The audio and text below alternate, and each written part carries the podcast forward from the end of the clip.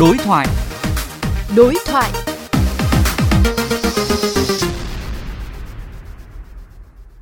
Thưa quý vị và các bạn, sáng nay một nam sinh tại điểm thi Trung học phổ thông Lê Quý Đôn, thành phố Hồ Chí Minh bị ngất xỉu khi làm bài được một nửa thời gian. 12 giờ 43 phút trưa nay, thành phố Hồ Chí Minh phát thông cáo cho biết kết quả test nhanh dương tính với nCoV nên xử trí ra sao trong trường hợp này để đảm bảo an toàn kỳ thi và ổn định tâm lý cho thí sinh.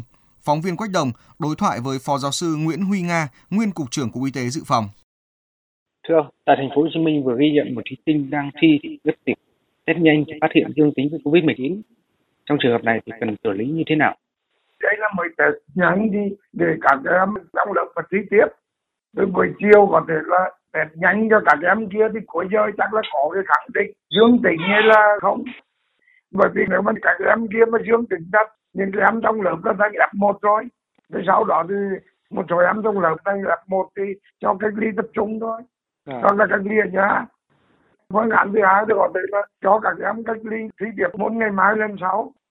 Bởi vì các em đến đấy thì chắc chắn là phải đeo khẩu trang rồi đôi cách biệt thôi.